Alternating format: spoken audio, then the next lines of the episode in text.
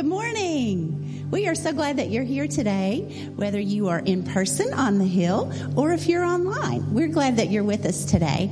Um, I have just a couple of things that I would like to um, share with you for the upcoming week so that you can get prepared. And I have to do this. So I have four things. So if you would put your fingers up right now with me. Okay, thank you, Tony Harver. I see you. So this is how I have to remember things. So here's the first thing. Do you see this box?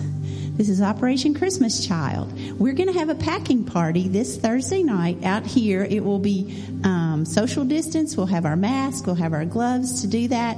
You can donate things or you can um, participate by helping donate some money to send these boxes overseas. That's $9. So that's number one. Number two, right next to the Operation Christmas Child table are angel trees. If you would like to choose an angel and purchase some gifts to help make um, a child's Christmas a little more pleasant and joyful, you're welcome to do that. We would encourage it. Number three, Salvation Army bell ringers. There's a sign up sheet at the back table where you can sign up. We are so privileged to ring the bell for Salvation Army on the Friday after Thanksgiving, Black Friday, which, you know, it's a great day. So we encourage you to sign up for that. And then the last one is we're going to have a couples coffee on the first Sunday of December. And we would love for you to come and join and meet some other couples. The sign up is on that table also. You can um, sign up for 1130 coffee or the 1230 coffee. So do you have your four fingers? Do you remember we got Operation Christmas Child, we've got an angel tree, we have Salvation Army bell ringer, and we have a couple's coffee. So you're ready before you leave here today. But we're glad you're here. Let's go to the Lord and praise Him for all the wonderful things He's done.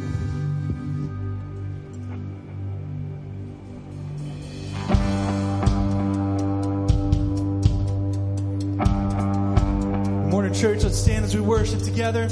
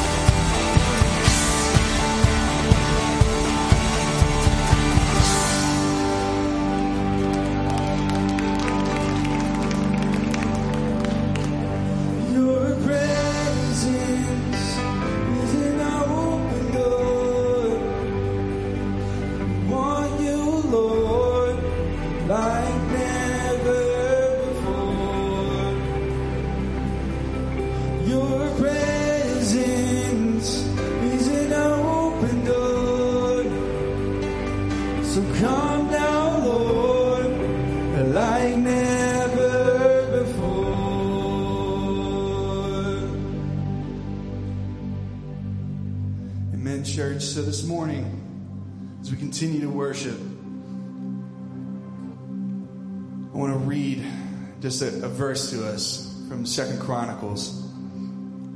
And it comes from Second Chronicles 20. And during this passage of Scripture, the people of God are surrounded on all sides by their enemies. And their king, his name was Jehoshaphat, he prayed this prayer through a a lot of Second Chronicles 20. And in verse 9, there's this verse that I really want to highlight for us today. It says, They said, talking about the people of God, it said, They said, whenever we are faced with any calamity, such as war, plague, or famine, we can come to stand in your presence before this temple where your name is honored.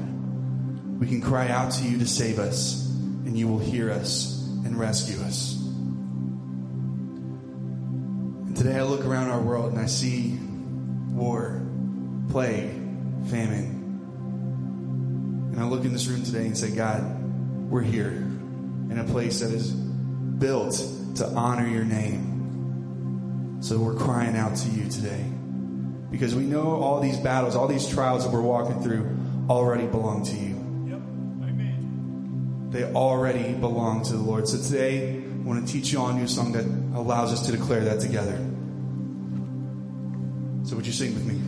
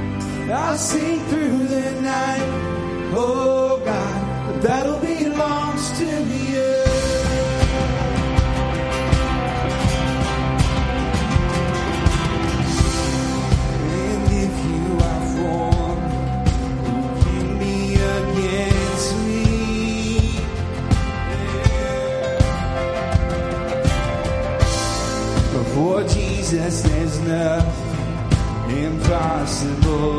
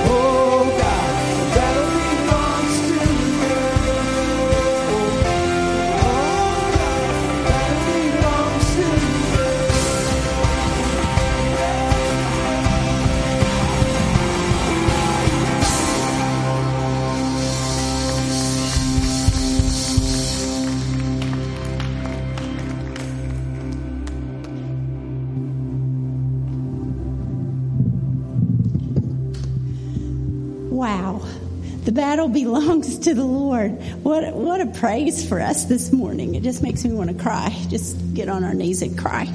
Um, hey, I was so blessed to grow up in a Christian church. And um, at time of communion, it was just so precious that it was so consistent with the elders and the leaders in our church who would come forward and share with us and prepare our hearts. Our music absolutely has prepared our hearts to come before the Lord. Um, but I just wanted to read for you um, what I heard every Sunday. Um, every Sunday, I heard this to prepare me, to remind me of what David even preached to us about last week, and that was that Last Supper. Um, and this is from Paul. So um, Jesus gave these instructions, and then Paul continued with those instructions. And he said, For I have received from the Lord what I also passed on to you. The Lord Jesus, on the night he was betrayed, took bread. And when he had given thanks, he broke it. And he said, This is my body, which is for you. Do this in remembrance of me. In the same way, after supper, he took the cup, saying, This cup is the new covenant in my blood. Do this whenever you drink it in remembrance of me.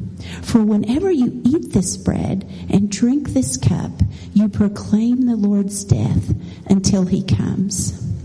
I just want you to take that into your heart that as we come forward and are able to take the bread and the cup, it represents Jesus. Paul goes on to tell us to take this in a worthy manner. So as we come to the table, allow the Holy Spirit to speak to your heart. Um, if there's something that you need to um, give to the Lord, just lay a fear at His feet. Um, he offers peace and forgiveness. So as you ponder those things, let's go to the Lord in prayer and then feel free to come up and, and take the bread and the cup and partake of that at your seat um, with your family. Heavenly Father, God, we come before you this morning in awe of who you are and what you've done for us. Jesus, it's hard for us to comprehend that you would give your life. Um, you would give your life. You were sinless. You, you had no debt to pay, and you paid for ours. So, Lord, as we participate this morning in your um, body and your blood, you've invited us to the table.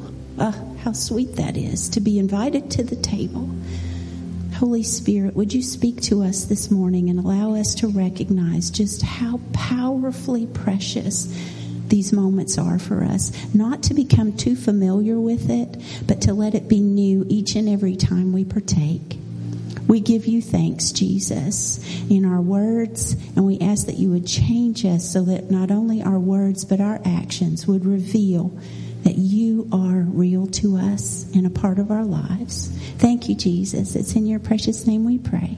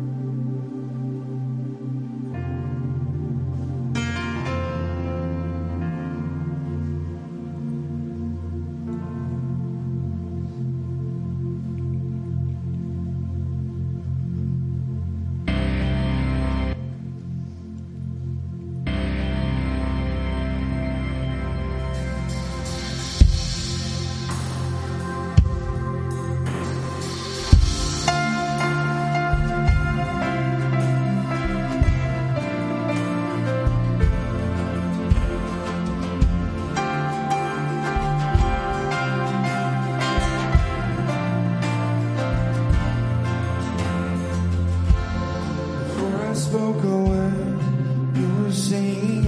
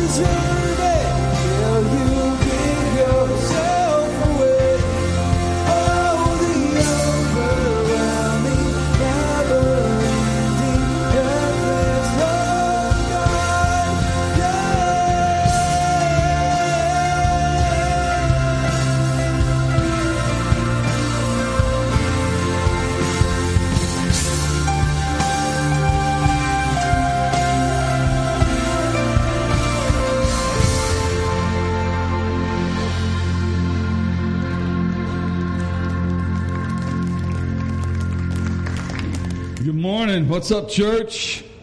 Everybody had a good week? I guess not. Okay. All right. Well, I hope it gets better then. Hope it gets better then uh, the rest of this week. Man, we are glad that you guys are here. Uh, whether you are here in person, we're really glad you guys are here, and we're really gr- glad to have our online uh, campus and people uh, worshiping with us. And I just checked it out, and we got, I mean, we got a lot of people online this morning, all over the country, all over the world. And so I want to say, hey, to all the folks that are watching online, hey, Blake, I know it's your first time on, so uh, glad watching with us, and other people that are joining in for the first time. Uh, we're so glad about that. Um, have you ever had one of those days. It's um, it's eight fifty six according to my watch. It's already been one of those days. Have you ever gotten in the shower before and realized you left your watch on and you weren't sure that was a good thing or not? And like, especially if you got one of these like that has the little blinking things, like was your wrist about to like, like, you know, catch on fire or something like that? That happened this morning. Have you ever been in the shower and realized strangely that you could read everything on the shampoo bottles and that didn't make any sense at all? Only to realize you still had your glasses on. That happened this morning. Have you ever missed the last step coming downstairs and fallen all the way to the floor before? That happened this morning. So I'm just kind of hoping I can get through the next 30 minutes and may need some of you guys to like help get me off the stage and keep me, you know, all in one piece. But I either, you know, either I'm getting old or Satan really doesn't want me to talk about what we're going to talk about this morning. I'm kind of choosing it's the latter. But before we dig into that, although if you want to go ahead and open up in your Bibles and get to Luke chapter 22, uh, you know, here's the funny thing. I've kind of been talking last two or three times I've been up here about, wow, we're going to be, a, we got a lot of stuff to cover because we're going to cover a whole chapter today. But we're covering a chapter and a half today, okay? Uh, because we're like, we've been going through this day by day of the last week of Jesus' life. And we're, today we're on Friday, okay? Today we're on Friday. So it's going to take, uh, and it takes a chapter and a half, and we're going to get through everything that happened on that Friday. So get there and hang on to that. Here, let me tell you something in the form of announcement first. Just to give you a word of warning, since you guys will be the first ones to walk in here next Sunday morning, okay? So get ready. And I know some of you guys like have assigned seats, like you've been sitting there forever and you will be there until Jesus comes back. All right. Find the general geographical area in the room but you'll probably need to find a new seat next week.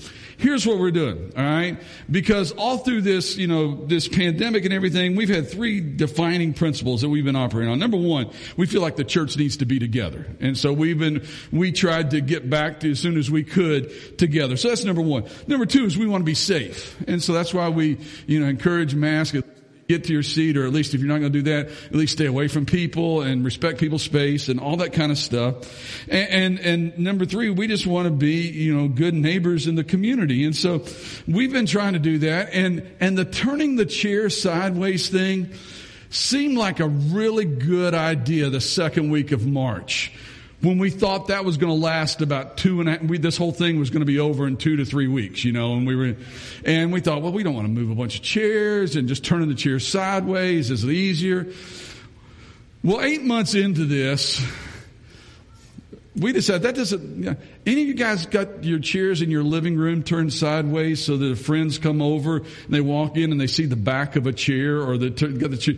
We just like this, we don't like this. And so here's what we're going to do tomorrow. The staff's going to take care of this. Tomorrow, right after our staff meeting, we're taking like 250 chairs out of here and we're going to create social distancing. We're going to move rows and we're going to create better space just by reconfiguring the auditorium. So there will still be this side of the church will still be here. So all of you, you can feel really good that this side of the church will still be here. Your chair just may be slightly altered. And you guys that are middle of the church people, we're still going to have a middle section. So you're just going to have to recreate your, your point of emphasis. And you guys, same thing. We're still going to be there.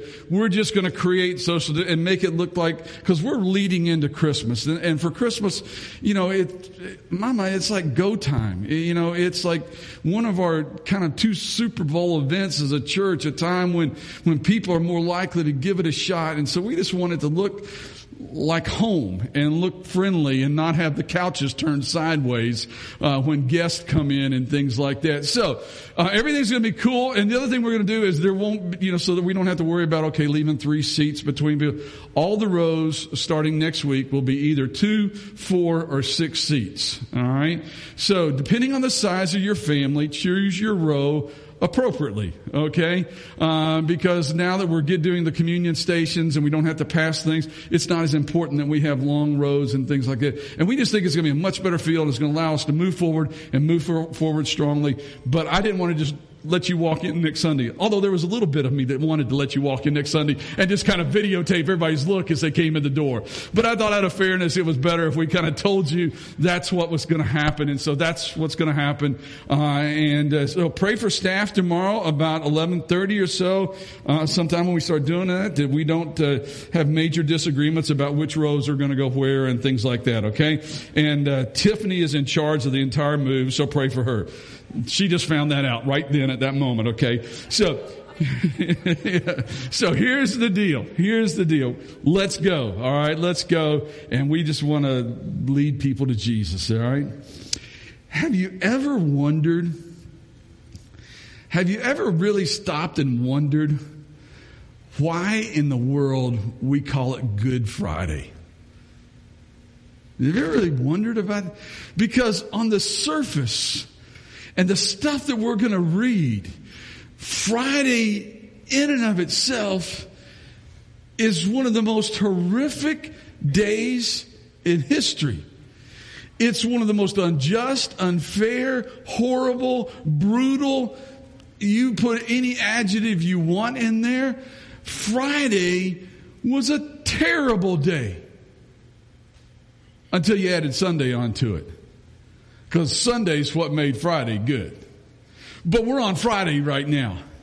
We're on Friday. And so I want you just before we start reading things, I just want you to think about the emotions that we're going to read about.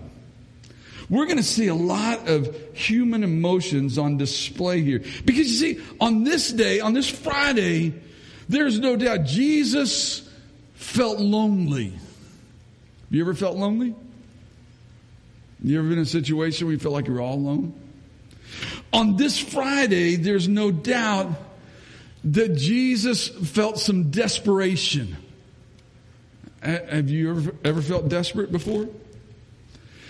On, on, on this Friday, Jesus had to feel empty.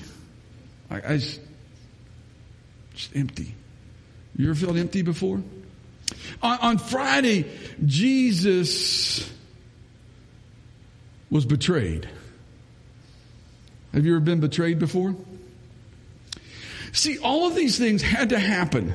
All of these things had to happen because as we look at these, Jesus, as he's experienced these things, he's able to understand our struggles. Scripture tells us that we don't have a high priest who is unable to sympathize with our weaknesses. But we have one who has been tempted in every way just as we are, yet without sin. And let us therefore approach the throne of grace with confidence so that we may receive mercy and find grace to help us in our time of need because he experienced those things especially on Friday. So as we dig into Good Friday, let's focus on the things that were said that day. Many of them are red letter things. So if you've got a red letter version of the New Testament, your eyes will be able to go directly to that. But I just want to focus on the things that were said that day and help us to be able to relate to his humanity to be able to marvel at his commitment, to be able to trust in his atoning sacrifice. So in chapter 22, starting in verse 39, we read the beginning of that day and the beginning of the events, and it helps us to be able to relate to his humanity because in the very beginning, Jesus gets disappointed. Now, we don't have time to read the whole narrative, but Jesus, it's one of those times when he, he feels like he needs to go and be with the Father and he wants to go and pray. It was a, it was a common occurrence for Jesus to do that. But this particular time, he didn't want to go alone. He wanted to take his inner circle, his closest friends, his really tight posse. He wanted to take them with him just so that they could be there. And so he took Peter, James, and John and they went to the Mount of Olives and, and, and he, he got part of the way up and he said, you guys stay right here here.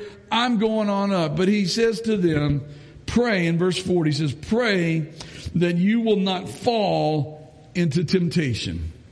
Pray that you will not fall into temptation. Jesus is painting a picture of some dire things that are going to happen. And he says, don't give in to that. And so I just want you to pray that you don't fall into that temptation. Ken Gire, in a book called The Intense Moments with the Savior, he wrote these words. He said, Jesus brings with him his his closest disciples, his closest friends. He knows the others are tired, but these three, but these three, he needs a cloak against the night. He stations them nearby to watch and pray. Alone in the clearing, Jesus falls to his knees and then to the ground and seen through the foliage, this darkly modeled portrait drips with intensity, with humanity. For Jesus was never more human than he is right now. Never more weak, never more sad. He wrestled in prayer, but his prayer is so, is no well constructed sonnet whispered with composure. His words are shards of a broken heart and they shred his soul on the way up. That's what's going on. And he becomes disappointed. Matthew tells us his soul is overwhelmed with sorrow to the point of death. Mark, in his gospel account, says he was deeply distressed and troubled. And this is what Jesus prays in that moment. Father, if you're willing, take this cup from me. And then these powerful words, but not my will. Not my will, but yours be done. That, that word cup there seems, may seem strange, but it's a word that was used several times. It was a word that Jesus used several times as a, as an expression. In fact, the, the Jewish people of that day used that as a, as a way of expressing a person's fate, their, their cup. Jesus spoke on other occasions of the cup that he would one day drink, referring to his suffering, but now's the time. Now's the time. And so if you look back in, in Luke's gospel there in, in, chapter 22 and verse 44, it tells us, he says, being in anguish, being in anguish, he prayed more earnestly and his sweat was like drops of blood falling to the ground. Then verse 45 says, when he rose from prayer and went back to his disciples, he found them asleep, exhausted from sorrow. And his humanity just asked for another way out. He took his three closest friends with him and said, you guys just wait here. Just stay here. And, and while they didn't know what was about to happen, they knew stuff was going down. It had been an eventful week and the last few days had gotten more and more and more tense. And Jesus is their leader and he says, come on, stay with me. You pray here. I'm going up there to pray. And he comes back and they're asleep. Jesus had to be disappointed in that moment. But it wasn't going to be very long until there was another emotion that helps us relate to hum- his humanity. And he was betrayed, starting in verse 47. But, but it had kind of been talked about for, for actually centuries. In fact, in the book of Proverbs, in chapter 27 and verse 6, it says, Faithful are the wounds of a friend, but the kisses of an enemy are deceitful. These are prophetic words. In fact, I wonder after Judas had made up his mind to do this, I wonder if Judas had taken the soldiers to the upper room where they had just been they had just been there that night, and as, as, as Thursday turns into Friday, and Jesus has said, one of you is going to betray me, like Jason talked about last week, and, and, and this, and, and now it's Friday morning, and Judas has left the room. I wonder if he got them and brought them back to the upper room only to find it empty, and then he thought, oh, I know where he is. I know where he is. And, and, and they, they go to the garden. And as Jesus sees Judas coming, in verse 48 of your text, Jesus says, red letters, Judas, are you betraying the Son of Man with a kiss. With a kiss. A, sign of affection. A sign of affection. Are you betraying me with a kiss? I, would just assume, and I thought a lot about this week, writing it, and I realized that probably, probably everyone here today has felt betrayed before. Sometime in your life, a friend stabbed you in the back. Sometime in your life, maybe a coworker stole your idea and they got credit. Maybe sometime in your life, a girlfriend or boyfriend dumped you. Maybe to make it even worse, it was for your best friend. Or maybe when you were a kid, your parents announced that they were getting a divorce and you felt like they're running your life in the process. We've all had instances and we could stay here the rest of the day naming the different things that happened to us that leave us feeling betrayed. But in this moment, Jesus knows he's being betrayed. He feels betrayed. And then finally in verse 52, he says, no more of this. Am I leading a rebellion that you've come with swords and clubs?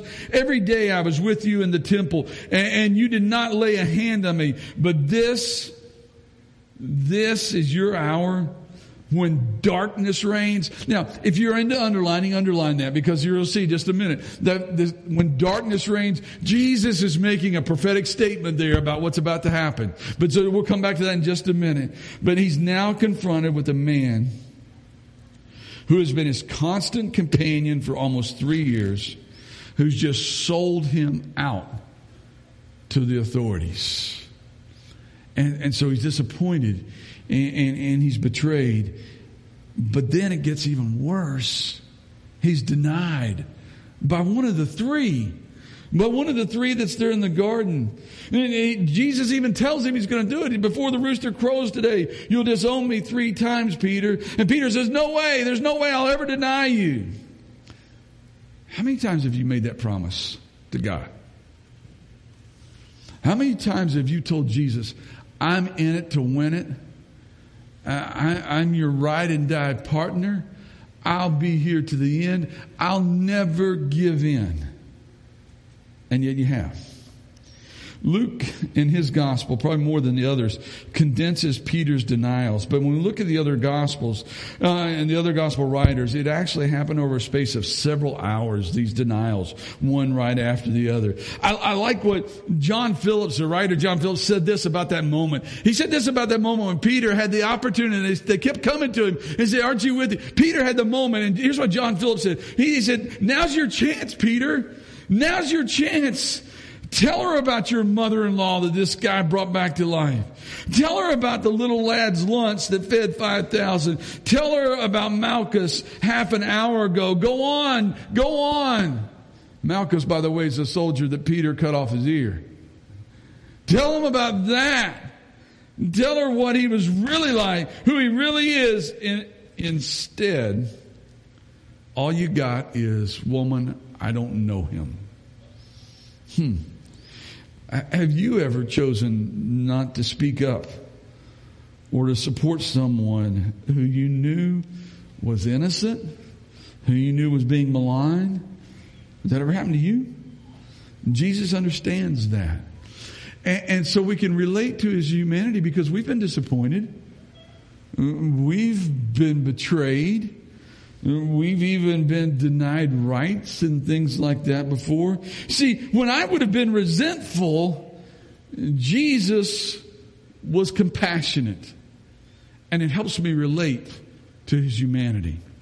The rest of the evening goes on, and after that, and it helps, there's some things that just make me marvel at his commitment.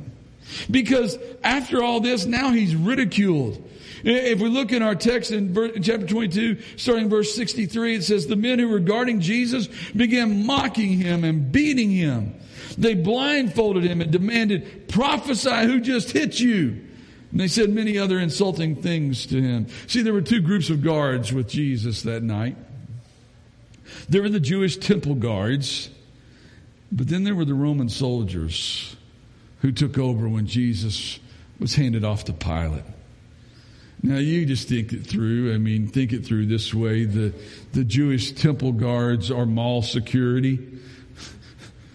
the Roman soldiers are the SWAT team. I mean, think it through. It, it goes from bad to worse. It goes from bad to worse. Uh, all of this ridicule was prophesied hundreds of years earlier. Isaiah said he was oppressed, talking about what was going to happen. He was oppressed and afflicted, yet he did not open his mouth. He was like a lamb led to the slaughter, and as a sheep before his shears is silent, so he did not open his mouth. You see, when I would have been furious, Jesus expressed kindness. And I marvel at his commitment because he was ridiculed and then he was judged. And that judgment starts at the very end of chapter 22 and, and starts in verse 66. And let's, let's just set the stage here for a minute. Let's just set the stage for the next couple of hours of Jesus' life. He actually underwent six trials in a relatively short period of time. The, the first three involved the, the Jews, and they were more religious in nature, and the other three involved the Roman, and they were more political in nature. The very first one is when he appeared before Annas, the former high priest who was still respected by the Jews and the Jewish leaders. And he was kind of sort of the high priest emeritus, if you would. And, people, he didn't really serve in that role, but people still respected him. And they want to know, what do you think about this situation? And so he goes through that. And, and, he's quickly taken from there to Caiaphas, who was, who was actually the official high priest at the time. He's the son-in-law of Annas. And Caiaphas, though, he, by this time, he was just a pawn of Rome. And, and, and had already made it clear that, that Jesus needed to die even before he was arrested. And then next, Jesus is taken to the Sanhedrin. Uh, Jesus is a Jew. Jesus is Jew by his birth and by his heritage. And the Sanhedrin is the Jewish ruling council of 70 men. Because see, Roman law, Roman law did not allow the Jews to carry out capital punishment. And, and, so the announcement by the Sanhedrin was necessary uh, before the Roman officials would even consider Jesus' case. So in a really quickly kind of boom, boom, boom, hand off, hand off, hand off, he goes from Annas to Caiaphas to the Sanhedrin, these Jewish trials, if you would. And, and then, then it's going to get worse. But here, remember when, when I told you a few moments ago, he talked about to them when they came, and you come in the middle of the night. There was so much wrong just with the way that Jesus was handled. Forget the outcome, just with the way that he was handled. You, you know, in our, in our world today, people would be going crazy because the law was misused in so many ways. He was arrested at night. You couldn't do that. He was tried at night. You couldn't do that. And in the trial, in the trial itself, there were false witnesses, breaking of the law. There was no defense, breaking the law. He was beaten before he was charged, breaking the law. And the law said this was passed, you had to wait three days to carry it out. How about that? Three days later, it would have been carried out and he was out. But it was all wrong. It was all done wrong. And I marvel at his commitment. You See, he comes out of that. He comes out of all that going on and still has got three more trials. He has to go before the council. And if you look in, in chapter 22 and verse 67, then they start questioning and are you who they say you are? Or have you been saying that you're the son of God? And Jesus says, if I tell you, you won't believe me. And if I ask you, you wouldn't answer. So from now on, the Son of Man will be seated at the right hand of the mighty of God. You know what he was saying there when he said that? He was saying like, man, whatever. But when he said the Son of Man will be seated at the right hand, he was like, yeah, that's who I am. It's kind of interesting. Remember in the Old Testament, some of you guys have read the Old Testament. Remember when Moses was going to go to Pharaoh and I don't know what to say. Just tell him I am sent you. And I am is about to be seated right there again by God. Then he has to go before Pilate, and Pilate asks him the same question. And Jesus just says, You've said that. You have said so. And then he goes to Herod. And it's interesting that the Bible tells us that that day Herod and Pilate became friends because before this they would have been enemies. But they just had to get this done and they had to get this off their hands. And Pilate wanted to wash his hands and Herod doesn't really want to deal with it, but let's just, you know, let's just figure, let's just, I'm tired of this. Let's just get rid of this. Let's just do this. See, when I would have been totally overwhelmed, Jesus remained tough as nails. And I marveled his commitment. And then he sentenced. Then he sentenced. This is in chapter 23, starting in verse 18. He's sentenced by people. He's sentenced with two words cried out over and over and over again. Crucify him. Crucify him crucifying him. The very same people that on Sunday were shouting, Hosanna, Hosanna, blessed is he who comes in the name of the Lord, a few days later are chanting and shouting and screaming, crucify him, crucify him, crucify him. See, from the beginning of time, People have had an amazing ability to change their allegiance based on what they feel is best for them and whatever the crowd is clamoring for as Moses is leading the Israelites out of bondage after 400 years. Our country's only a little over 200 years old. And they had been in bondage for over 400 years. And we want to get out until they get to the edge of the Red Sea and things look tough. And now they want to go back. People start clamoring to go back. And then they get through the Red Sea on dry land. God parted a, basically an ocean. They walk through on dry land and then the ocean shuts up and Pharaoh's army is destroyed and it's killed. And they get over there and suddenly one of them gets hungry. And now we're all hungry. You ever been in the car?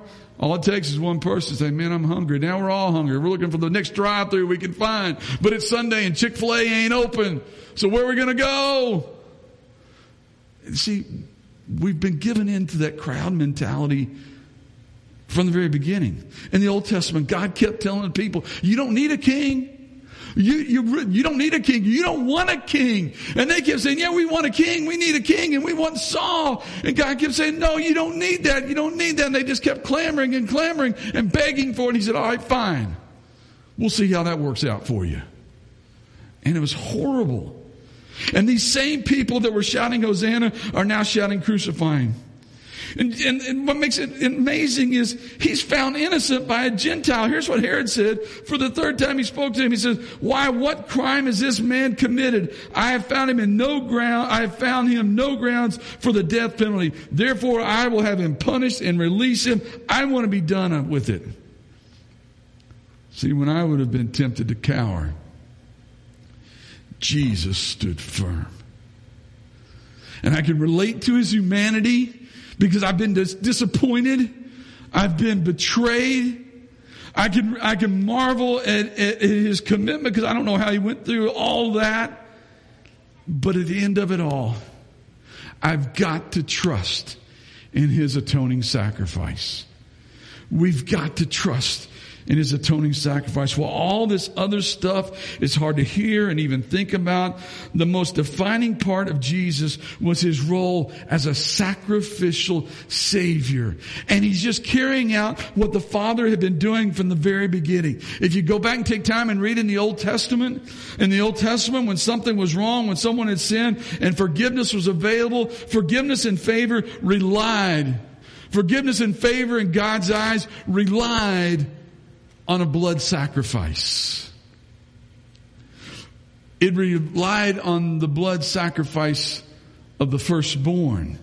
In the Exodus, protection from the death angel, deliverance from slavery required a blood sacrifice to be remembered by participating in the Passover to, to save the family. The sacrifice of a perfect lamb to be slain for forgiveness. And Jesus is the perfect lamb sacrifice for all to atone and to redeem and to pay for our sins and to gain forgiveness and the right to become children of God, citizens of heaven. That's what this is all about.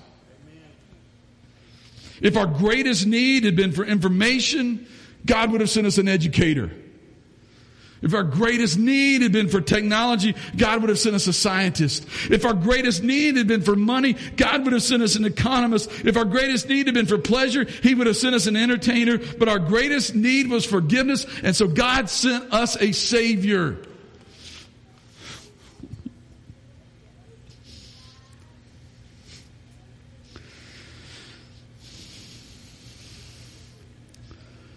And that Savior was tortured. Verse 26, or excuse me, verse 28. Jesus told him, Don't weep for me. Weep for yourselves and your children. For the time will come when you will say, Blessed are the childless women, wombs that never bore, and breasts that never nursed. And then they will say to the mountains, Fall on us, and hills just cover us up. For if people do these things when the tree is green, what will they do when it's dry? So don't worry about me. Don't worry about me. And then he looked down from the cross and he said, Father, forgive them for they don't know what they're doing. And then he said, truly I tell you, to this thief that's hanging there dying next to him, he says, truly today you can be with me in paradise. See, when I would have wanted to blame, Jesus chose to forgive. And in the process, he was tortured. And finally, he was killed. And his last words Father, into your hands I commit my spirit. And when he had said this, he breathed his last. Look at verse 47 of chapter 23. Verse 47 of chapter 23 is one of the most beautiful moments, I think, in history because Jesus had just said, Father, forgive them for they don't know what they're doing. And as he died, as he breathed his last, one of the ones who was doing that to him looked up at him and said, surely this was the righteous man. Surely this is the son of God. And then Jesus was buried. Not in some fancy tomb in a borrowed grave. Verse 50 says, Joseph, a member of the council, one of the ones that would have been there early that night in the Sanhedrin, who obviously didn't believe in everything that was happening, but he was on his own. He comes forward and he's a good and an upright man, and he had consented, not consented to their decision and actions. He came from the town of Arimathea and said, Hey, I got a space for the body. Can we take him there? And so I look at all this and I think this, this is horrible, but I can relate to his humanity. I marvel at his commitment and I just got to trust. You've just got to trust in Jesus' atoning sacrifice for wherever you've been, whatever you've done, and whoever you've done it with. It's all about Jesus and his atoning sacrifice. This past Wednesday was Veterans Day. It's an emotional day for me, and as older the older I get, the more emotional it becomes because I kind of regret that I never served our country in that way. And for a lot of us, it's very emotional, especially given the climate of our country. And so I appreciate every man and woman that sacrificed for our country. It was a great sacrifice. But even their greatest sacrifices, the loss of life, they pale in comparison to Jesus' sacrifice. Because you see, veterans sacrificed, Jesus sacrificed perfectly. Veterans fought for freedom. Jesus gave us freedom within himself. Veterans displayed acts of selflessness. Christ was the essence of selflessness. Jesus didn't die for his sins. He died for ours. there's some lessons we can learn from that.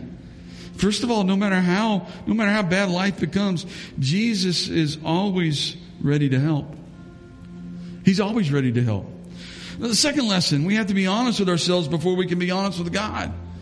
You gotta have that moment when we come clean, when we realize that we're powerless, that we can't do this on our own. But there is, there is a power. His name is Jesus who can restore us and then we surrender to Him. And as long, the third lesson, as long as there's one breath left. That's the beautiful part of Jesus. I don't know about you, but I got more than one chance at this. I got more than two. Some of you may have dozen chances. And as long as we're breathing, we've still got time. We've still got hope. It doesn't matter where you've been or what you've done.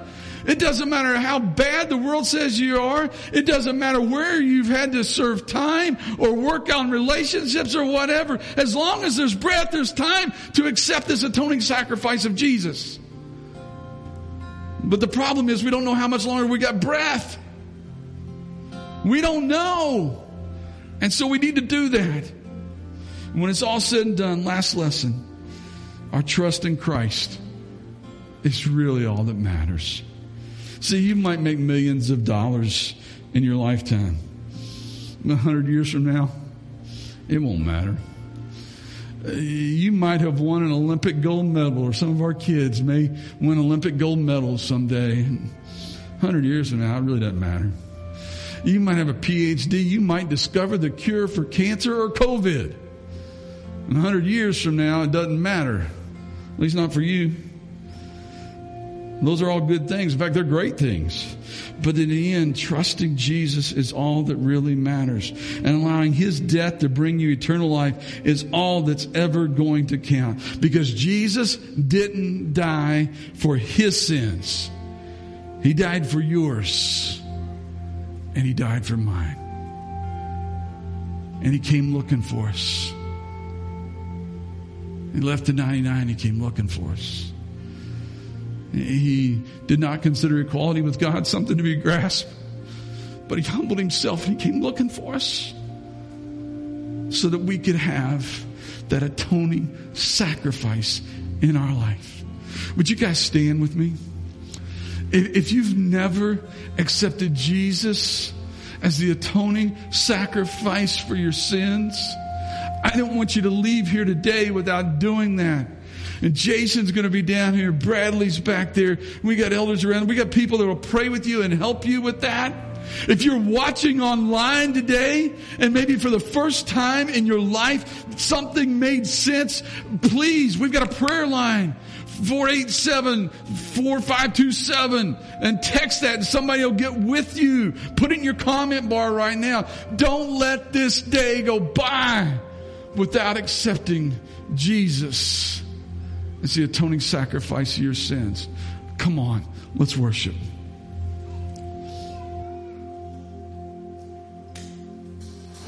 There's no shadow you won't light up, mountain you won't climb up, coming after me. There's no wall you won't kick down, lie you won't tear down, coming after me. There's no shadow you won't light up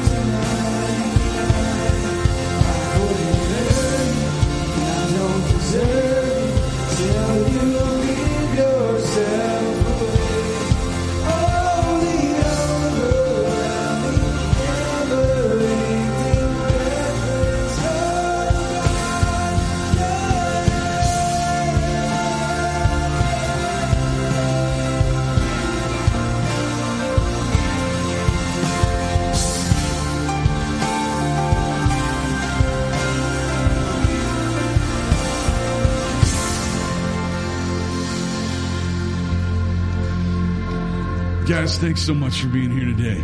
And this this time doesn't end at the end of the last song. If you need to talk to someone about this, we'll be around Texas this week, whatever. Come down here and find us today.